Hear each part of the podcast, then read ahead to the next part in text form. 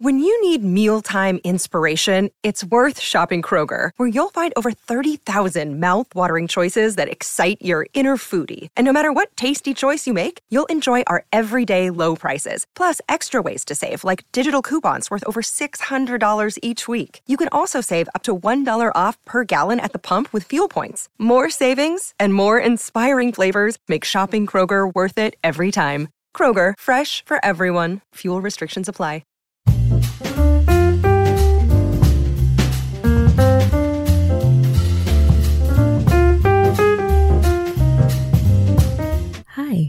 I'm and I'm your friend who knows just a little bit too much about pop culture. Welcome to your weekly meeting of Pop Culture Fanatics Anonymous.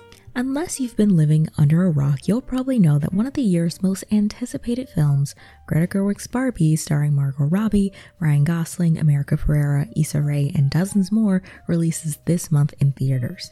And needless to say, the world is tickled pink with excitement. Or, at the very least, I definitely am.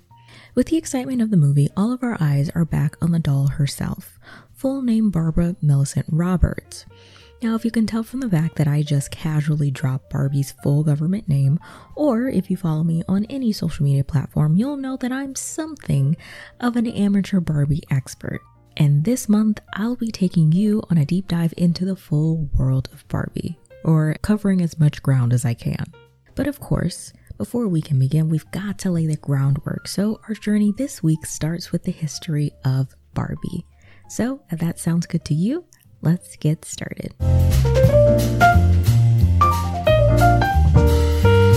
So I know I always say that I'm gonna try and keep this brief, and then I end up making the episode 30 minutes.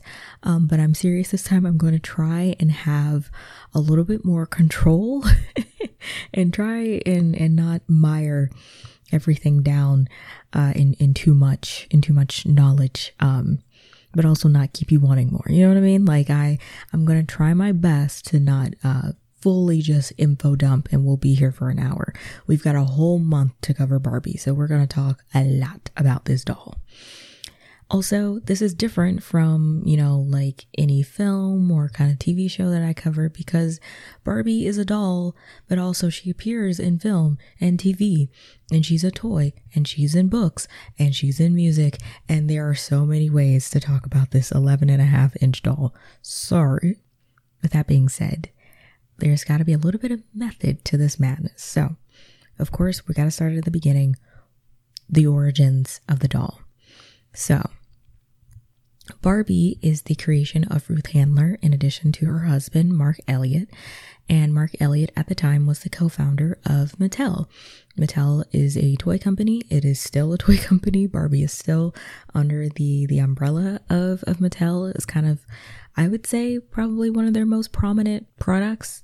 Uh, I think they also make like Hot Wheels, and I think maybe American Girl might now be under um, Mattel. I'm not quite sure. I'd have to look that up, but Barbie is Mattel, Mattel is Barbie. They go hand in hand. So the idea for Barbie came from when Ruth Handler was looking at her daughter, Barbara, playing with paper dolls. So this was around the, the 50s, and kind of to describe what play was like around this time, most dolls that um, kids had were mainly just like baby dolls, um, mimicking, you know, kind of like cosplaying motherhood in a way. Um, so these were dolls that were meant to be tended to, like you change them, you feed them, you know, the whole idea of like playing house. It was very much that. So there weren't a ton of dolls that were like adults. That wasn't really like a thing necessarily. Like most dolls were kind of like kids. They were like kids or babies, and the kids were meant to take care of them and nurture them and all those things. So, in watching her daughter, she realized that there was kind of this gap in the market. There was this opportunity to be had to have an adult doll that kids could play with. And so that idea kept going, and she kind of shopped it to her husband at the time, um, Marc Elliott, and he was like, I don't really think that this is going to be a good idea. And many people thought were kind of of the same mind. They were like, I don't really think kids are going to want to play with this. There wasn't a ton of interest in it, but Ruth Handler, she was like, I think this is this is something. There's something here. So in 1956, she was on a trip to Europe and she comes across this doll named Bild Lily. That's the name of the doll. It's a German doll and it's a, a very uh, it's just an adult doll. Um, the if you look at a Bild Lily doll and Barbie, they do look very similar um, in that basically uh, they have boobs. they look like an, an, adult woman. They have boobs and like they don't look like a baby doll, pretty much. Um, and the I think the origins of Bild Lilies were that they were this character that came from a German comic book, like comic strip. Um, and then they were turned into an actual doll that were mainly sold in Germany and they were sold to adults initially. They were kind of seen as like a risque little, you know, thing, uh, like a little joke, a little gag for adults. And then eventually they became popular with children.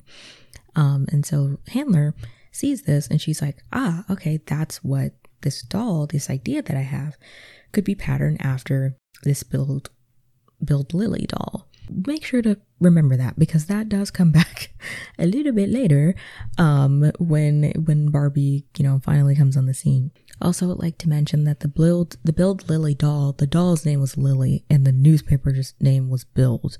So it's just it goes hand in hand, but that is the essentially the inspiration visually um, for for Barbie.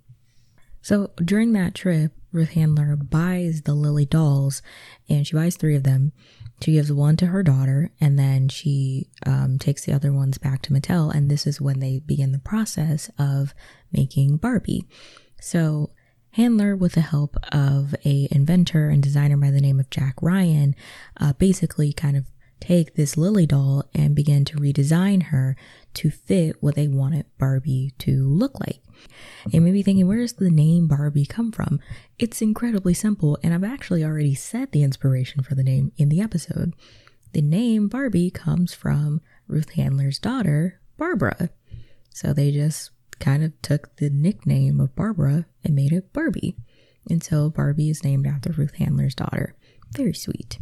So, on March 9th, 1959, Barbie debuted at the New York Toy Fair, and this is when we first see her. She's dressed in a black and white striped uh, swimsuit. She's got her little like sunglasses. She's got a like uh, kind of curly bang, and her hair is in a ponytail. They had two designs.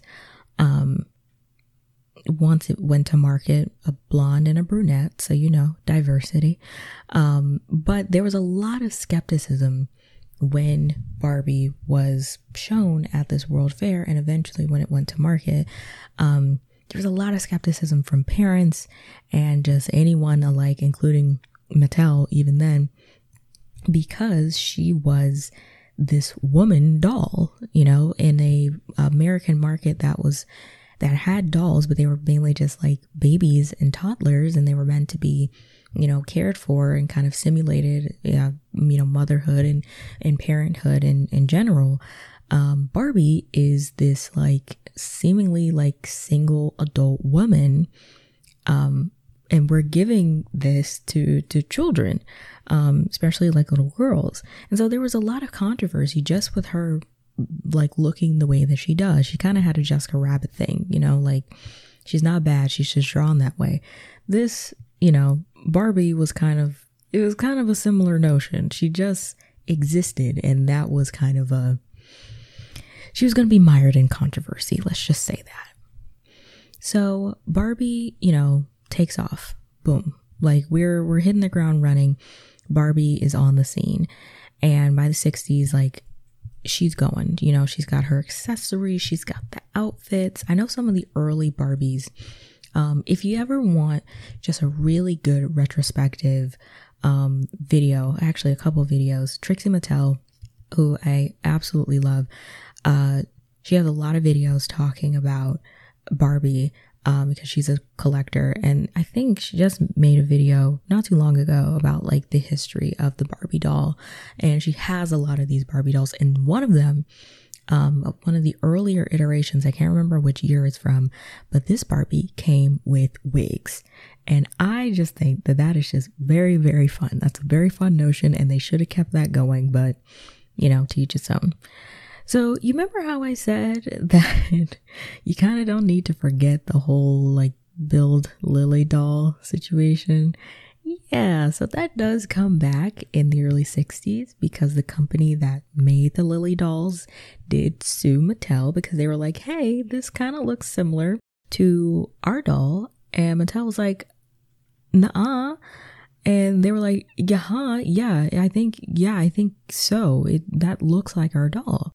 And so they kind of were in a bit of a litigious, let's just say, uh, battle. And eventually that ended in 1964 with Mattel just buying the copyright to the Bild Lily doll um, for around $21,000. Um, so again, Barbie from the onset was mired in controversy. The doll was released in 1959 and already by 1961 she had her first lawsuit. And let me tell you something trouble would not stay too far behind with this doll. Uh, love her to death. She, it, messy, messy, a lot of things, very messy. So, like I said, her being this doll that was an adult brought on a lot of, you know, I would say kind of good controversy because it did help to shape the idea that children could play with dolls that were a lot more aspirational um, than just parenthood. Um, I think it opened the door, or was at least assisting in opening the door uh, for young girls to be able to kind of play. And you know a part of play is imagination and a part of imagination is like your mind not being limited by only what you can see right in front of you you know? Like your imagination is boundless. And i think ultimately no matter what, Barbie is kind of this embodiment of boundless imagination. Um, you know, from all the jobs that she's had, just the, the, just the literal just idea of her. She is boundless imagination. And a really big crux of that was that, you know, for the majority of, of it, she was kind of this like woman who was not you know, married. She owned her own house. She had her own car. She got, she, like, she had jobs. Um, a lot of the 1960s, um, was Barbie beginning her very decorated career of having jobs. She's a professional. She, I consider Barbie to be a professional job haver she never stops having a job. Um, and so in 1965, we get astronaut Barbie. Uh, 1962, we get the first uh, Barbie Dreamhouse, which was made of like paper. Um, so it calls kind of back to the paper doll roots, I guess, of Barbie. Uh, but she owns her own house. She becomes an astronaut, which this predates, I think, the first woman in space by like 20 years. Um, so again, you don't think uh, astronaut Barbie would be controversial in any way, but at that time, a woman in space, that was kind of a big deal. You know, like to have this doll representing the idea that a woman can be in space, it was kind of for toys a pretty revolutionary notion. And I think ultimately that's what's kind of contributed to the legacy of Barbie. You know, we joke that she's had all of these all of these jobs, but I think when you have a doll that stands out from the market of, you know, having a career and having these ambitions and everything, it does help with how a child chooses to approach the idea of play and it can contribute I think in a positive way to to the aspect of of play. Um, that tends to to happen with Barbie dolls, so it's a really cool idea. By the late 60s, we start to see Barbie branch out in multiple different ways. One of the biggest ways was Barbie as a tool for marketing. Now, I talked about this on Twitter a couple of days ago, but by the 90s, early 2000s. So that was around the time that I was playing with Barbies. Um, and I was conscious of who Barbie was. The idea of a tie in Barbie, so a Barbie for like, um, there's like a SpongeBob Barbie and a Shrek 2 Barbie and like all these different like Barbies meant to market other brands that weren't Mattel brands was massive. It was like there was a Barbie for there was a Coca-Cola Barbie. There was a Campbell soup Barbie. There was a Russell Stover's candy Barbie. like every major brand had a Barbie. Like and Barbie was essentially is this kind of tool for marketing. And where that kind of begins is with the first celebrity doll, the first celebrity Barbie doll. And the first celebrity Barbie doll came in 1967, um, and it was the supermodel Twiggy. So Twiggy was the very first like celebrity Barbie doll, and we've seen so many other celebrities get Barbie dolls. Like quite literally, most celebrities have had a Barbie doll. I think it's like a rite of passage. That's how you know you've made it as a celebrity if you have a Barbie doll. You know what I mean? Um, or like you play a character that gets a Barbie doll and like the likeness of the doll looks like you. It doesn't look like the character. So I know, um, I think I just saw Sasha Calle just got a Barbie doll um, because she was playing Superwoman um in the new Flash movie. Obviously, Margot Robbie has her own Barbie doll, like the Barbie doll from the Barbie movie doesn't use the regular Barbie face mold. It is a mold of Margot Robbie. Um, and similar, I think all of the uh, dolls that are like patterned after the different celebrities in the Barbie movie, they are not the regular face molds. Like they look like the celebrity, or they at least try to get close to their likeness. Additionally, as I said, like Barbie is beginning to kind of branch out, we also get the first uh, within the the grand world of Barbie, get this doll named Christie, and Christie is a black doll. Um, so she's a friend of a Barbie, and this comes as a kind of response or running in tandem with the uh, ongoing civil rights movement. Now, I'm not going to give all this credit to this doll because it's a doll at the end of the day, and it's still like a friend of Barbie. Like a black Barbie wouldn't come for another maybe 15 years after this point. But it is small steps. You know what I mean? I think the best way to describe Barbie is that, you know, is it always a revolutionary doll? No. I don't think any great bounds were being broken with the introduction of Christie, but I don't think that it's it was like it meant nothing for her to be introduced. Like to have a mainstream doll company make a black doll, especially in a racially contentious time in the US, that does, you know, it does speak volumes. And I think it does do something positive. Let's just say that. Like I think it it, it is a a helpful um gesture. And so we get Christie, but again, we don't get like dolls that are Barbie that are of color really until you know the 80s. So you, we gotta we gotta hang tight for those types of things.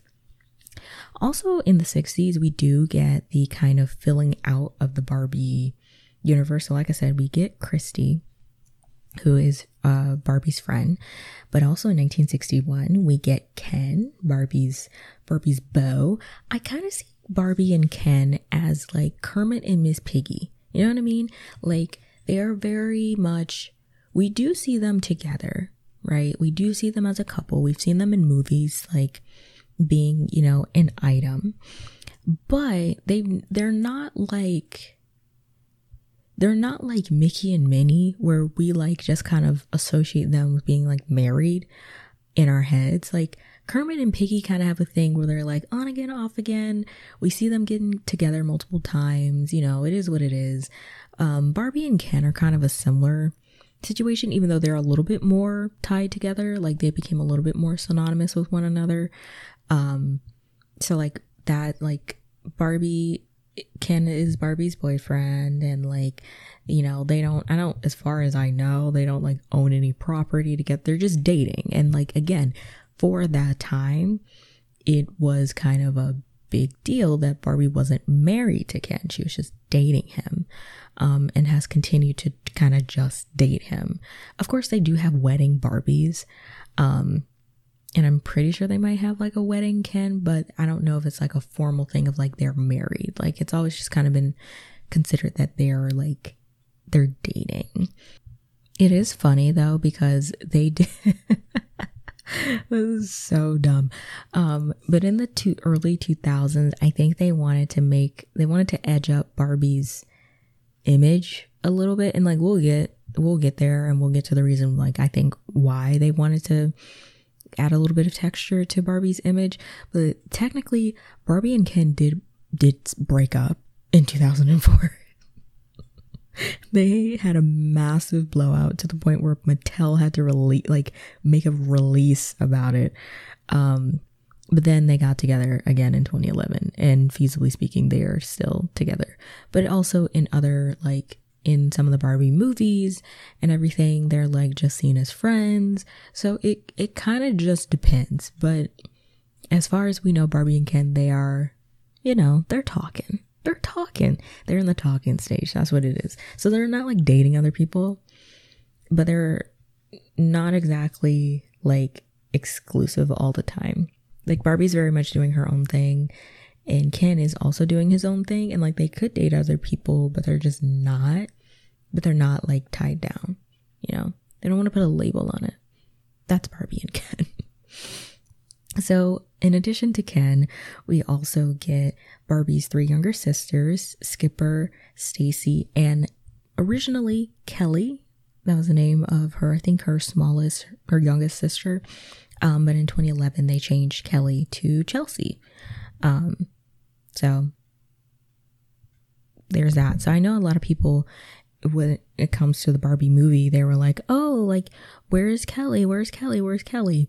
I think they did refer in a in that architectural digest uh, video that they did when they were touring the sets. We do see Skipper's house, and I think it's Skipper and Chelsea's house.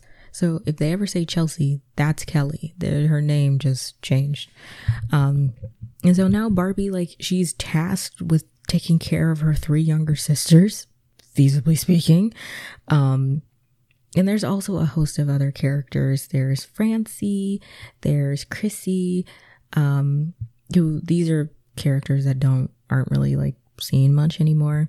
There's Teresa, there's Midge, um, Blaine, who was an, apparently an Australian surfer who Barbie was kind of like, you know, entertaining while she was on her little break from Ken.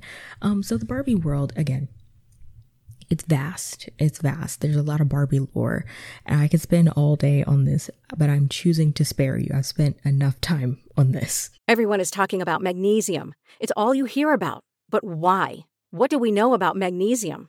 Well, magnesium is the number one mineral that 75% of Americans are deficient in. If you are a woman over 35, magnesium will help you rediscover balance, energy, and vitality. Magnesium supports more than 300 enzymatic reactions in your body, including those involved in hormonal balance. From functional medicine doctors to mental well being and female hormone experts, we all know that magnesium is the one mineral to improve all aspects of well being and health. But which one? Magnesium Breakthrough from Bioptimizers, the trusted choice recommended by leading experts with seven best absorbed forms of magnesium to ensure your body receives the support it needs for overall well being. Go to bioptimizers.com slash balance today and use code BALANCE10 for 10% off. Support your journey to wellness at B-I-O-P-T-I-M-I-Z-E-R-S dot com forward slash balance. Magnesium Breakthrough from Bioptimizers, your foundation to optimal health and vitality. So as we approach the the 1970s, Barbie is definitely coming into vogue, so to speak. Um, so one big thing is that the face mold of Barbie changes. Um, and there's a lot of things that that happen visually with Barbie around this time. Um, but I remember from that Trixie Mattel video, um, Trixie points out that like Barbie in the 60s kind of always had like a sideways glance, like she was never looking straight at you. But by the 70s, when we get like Malibu Barbie and Superstar Barbie, Barbie is looking at you. They change the face mold so that her eyes are like looking into your eyes. And I definitely think that that has to do in large part with the growth of the feminist movement, like second wave, second wave feminism beginning to ramp up around this time. And so it's just small gestures like that that do definitely tie to the cultural moment. Like Barbie is not this kind of demure, you know, doll. She is this very like headstrong doll and you know, she kind of stands in, firm in that and you know, how do you relay that with a doll? You have her look dead in your eyes, of course. I think the 70s and 80s is like one of the most fun eras for Barbie um, because this is when they really so heavily lean into Barbie having everything. So, like, she's got the dream house, but then she's also got the Corvette, and then she's also got pets. She's got an endless wardrobe. My favorite thing uh, is is first of all watching old Barbie doll commercials. It's one of my favorite activities. It's a very it's an enrichment activity. You know, I get a little snack and I just kind of put on my projector and I watch my doll commercials and then I fall asleep. It's very very therapeutic. But I also love going online and finding old Barbie doll catalogs because you can see that they had that woman dressed to the nines in the 70s and 80s, some of those outfits, stunning. Stunning. I would wear those today. And that kind of holds true for the majority of Barbies. the majority of Barbie's history is she becomes, she really steps into being this like fashion icon. You know what I'm saying? So, like I said, when I mentioned Christie, we did, Christie is like a friend of Barbie's. She's not Barbie. We get the first like black Barbie or Hispanic Barbie in 1980. So that comes a little bit after Christie was was introduced. This was a big deal um because it was she was Barbie. She was considered to be the main doll, um, but she was, you know, a doll of of color, which again, a mainstream doll of color, that's a big deal. But I do want to flag there's a little bit of a flag on the play here. Um, because there was a when I was researching for for this, there is a really interesting notion that was brought up in this Smithsonian magazine article, kind of charting the cultural history of Barbie. And there was a, um, or there is an anthropologist and professor by the name of Elizabeth Chin, and she's basically quoted as saying, like, you know, everyone knows that the real Barbie is the blonde white one. So it kind of opens up the door of, you know, like how diverse can Barbie ever really be if the image of Barbie that is conjured within the public is still the blonde white one. You know what I mean? Um, it doesn't mean that black Barbie or Hispanic Barbie, like Latina Barbie, is not valid because at the time it was in a, a major deal for a doll to be bought for a little girl and have that doll look like her, maybe have the doll be kind of her hair is similar to her. Like it is a it's a major deal. But it's kind of it's the it's the ideology of Barbie that presents these very complex issues, you know what I mean? And we'll get into that later in the month, but I just wanted to, to kind of flag that that was a, a mounting um, critique of, of Barbie. Um, and it kind of, it presents the, the idea and it works kind of in tandem with, you know, like Barbie can make a lot of strides in a lot of areas, but again, the social image of Barbie is very fixed in some ways. So again, one to grow on. We're gonna get there. No need to fret. So we are moseying through the 70s, moseying through the 80s.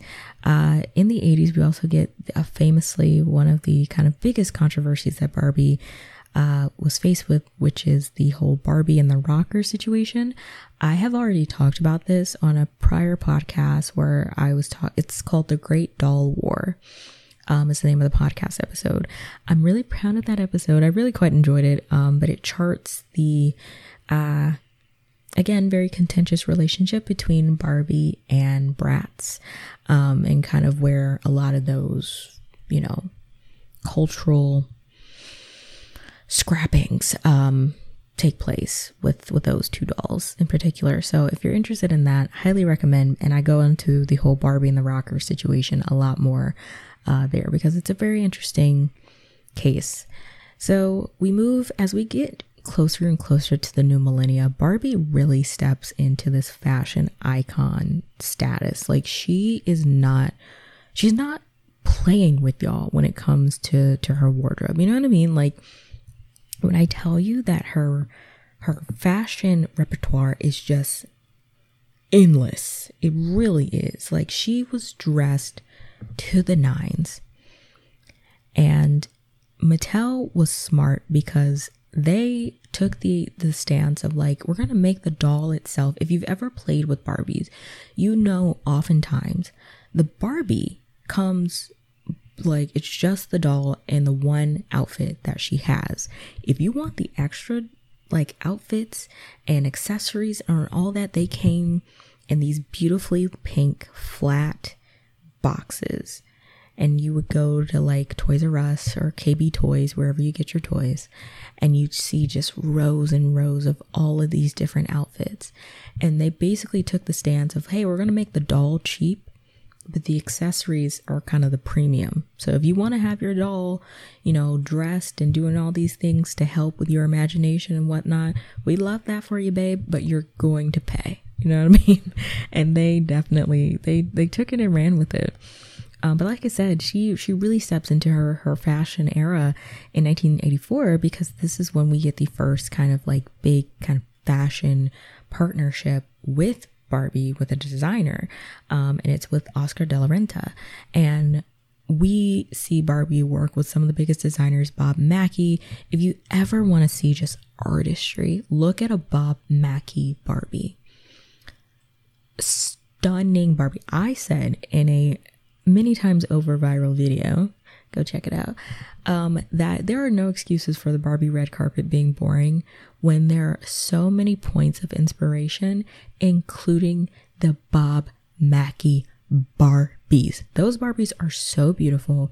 And if someone were to do a direct copy of those, I would, I think I would pass out. But I think it's really interesting that Barbie, this is her, her time to kind of step into being like a muse so to speak. Like she becomes a muse beyond the world of toys, like especially in the world of fashion.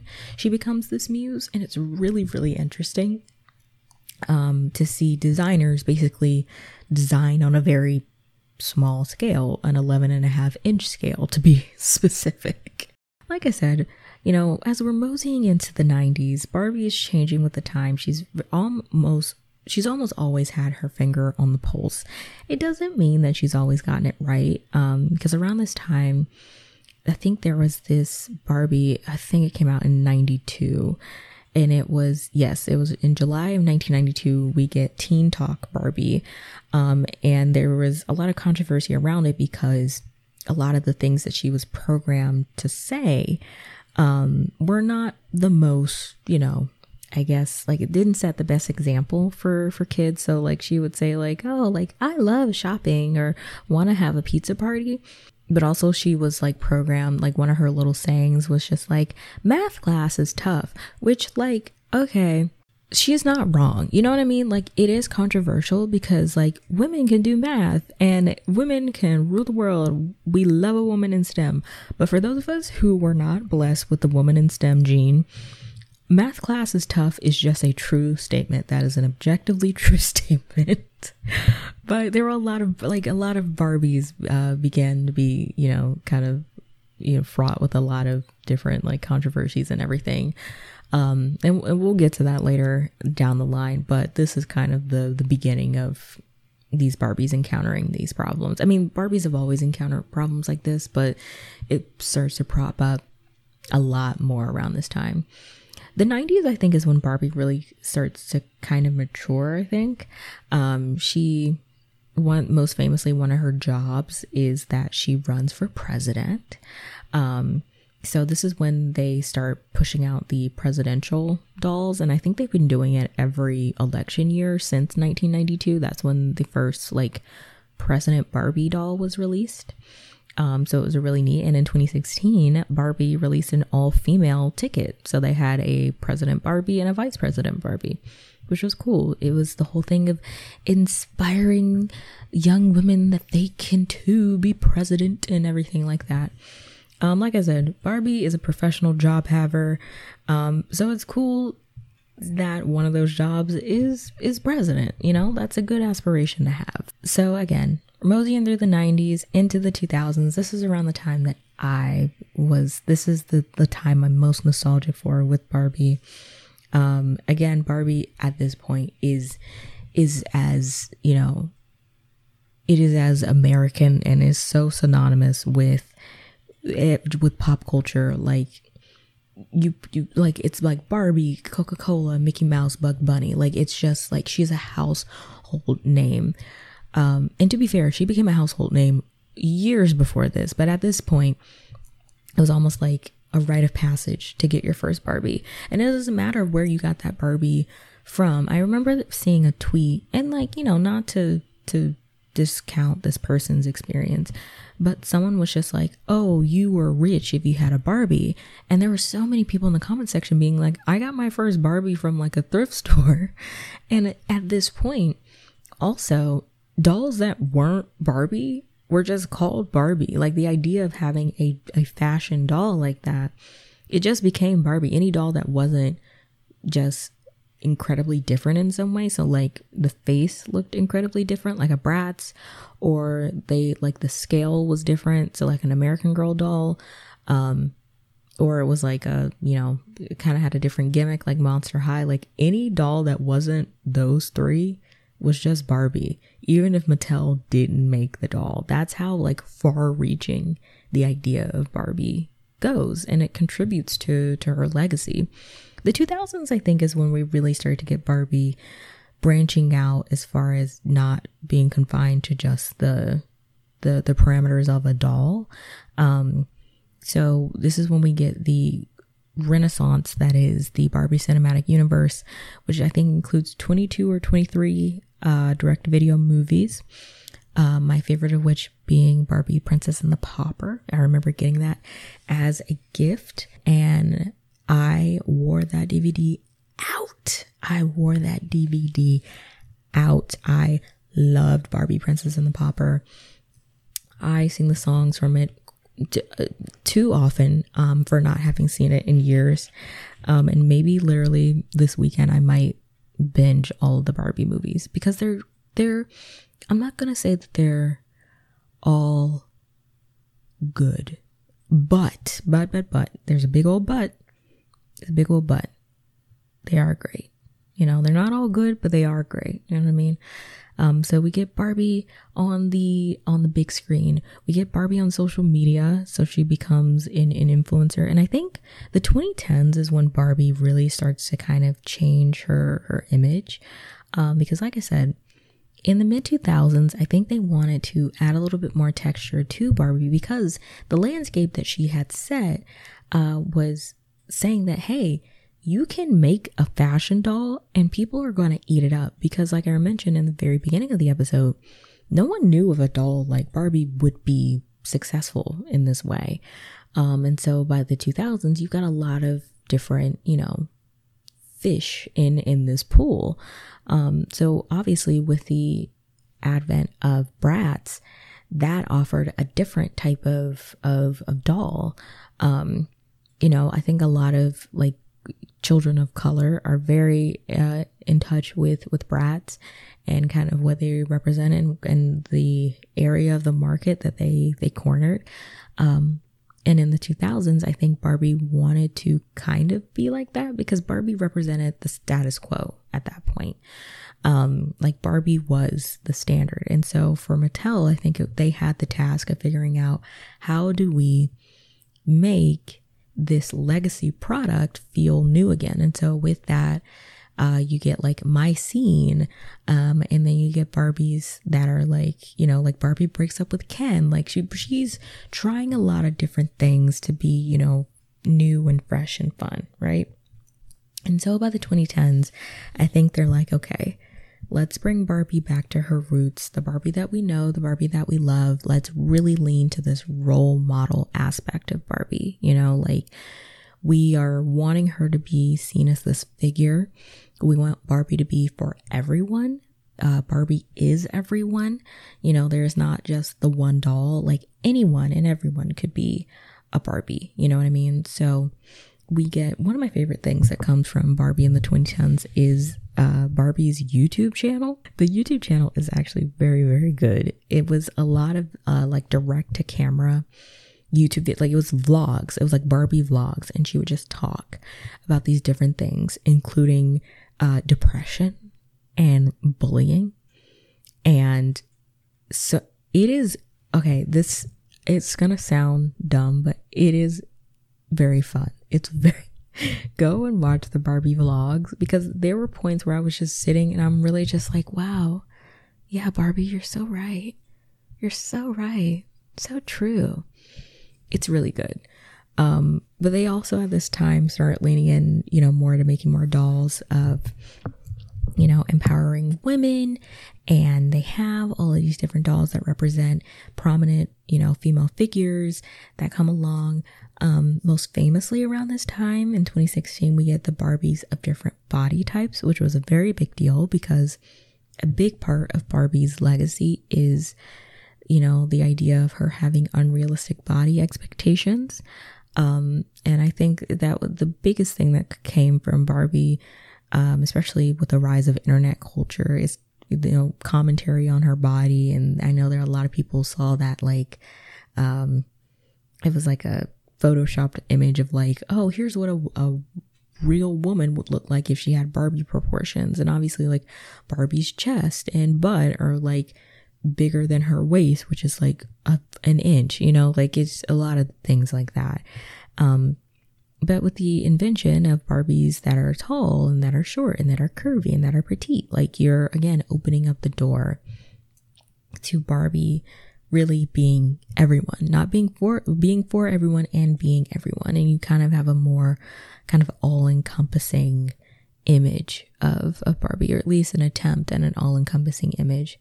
And that kind of brings us to to modern day. Like Barbie is very much, you know, this this legacy brand that's been around for so long and I think has had so many different identities and so many different ways to approach. And Barbie herself is has changed and grown in, in all of these different ways and is continuing to age and grow. And I think you know Mattel is always trying to find the next best way to cater to the the demographic of Barbie and making sure that she is this you know role model figure. Um and I don't know, man. Like she's just she's just this plastic it girl. We have not been able to keep our eyes off of Barbie since the late 50s and I don't think that we really ever will. Okay, so every time I say that I am going to keep things brief, just know that that is that's a lie. That's always a lie. But I hope you enjoyed today's episode, Afternooners. If you don't know, the Afternooners is my name for all of us. So if you made it to the end of this episode, congratulations, you're an Afternooner now. If you like this episode, don't forget to rate and review this podcast if you had a good time. It helps out the pod. You get to tell me how you're feeling about the pod, and I get that sweet hit of praise and validation that is my life force and keeps me going. If you want to know where else to find me on the internet, you can find me at the Afternoon Special on TikTok or Instagram, or over on Twitter at Hi, I'm Bobbi, H I I M B O B B I. And if you're thinking, Bobbi, I need to go and do a full 22, 23 movie binge of every Barbie direct to video movie, I'm not going to remember all that. Bestie, I fully support that. I will also be doing that. And I put all of that description in the description box down below just for you. You're welcome. I hope you enjoyed this week's Barbie filled chat and that you'll join me again next week for another Barbie filled pop culture deep dive. Later days, friends. On a summer night, Douglas Wag Jr. lay motionless across a strip of railroad tracks before being struck by an oncoming train. I'm investigative journalist Delia D'Ambra, and my investigation into exactly how Doug died took me into the depths of a bizarre mystery. it was really hard to understand what was fact and what wasn't. A mystery that has led me from one suspicious death to another. Listen to Counterclock now, wherever you listen to podcasts. I'm Carlos King, one of the most sought after executive producers in reality television. I am thrilled to announce Reality with the King, where we'll discuss all things reality TV. I have interviewed everyone from Nene Leakes, Teresa Giudice, and Kenya Moore. Each episode, we will rehash shocking betrayals, honey. Yes! Hilarious shade and all the drama. Reality with the King podcast is available wherever you get your podcast.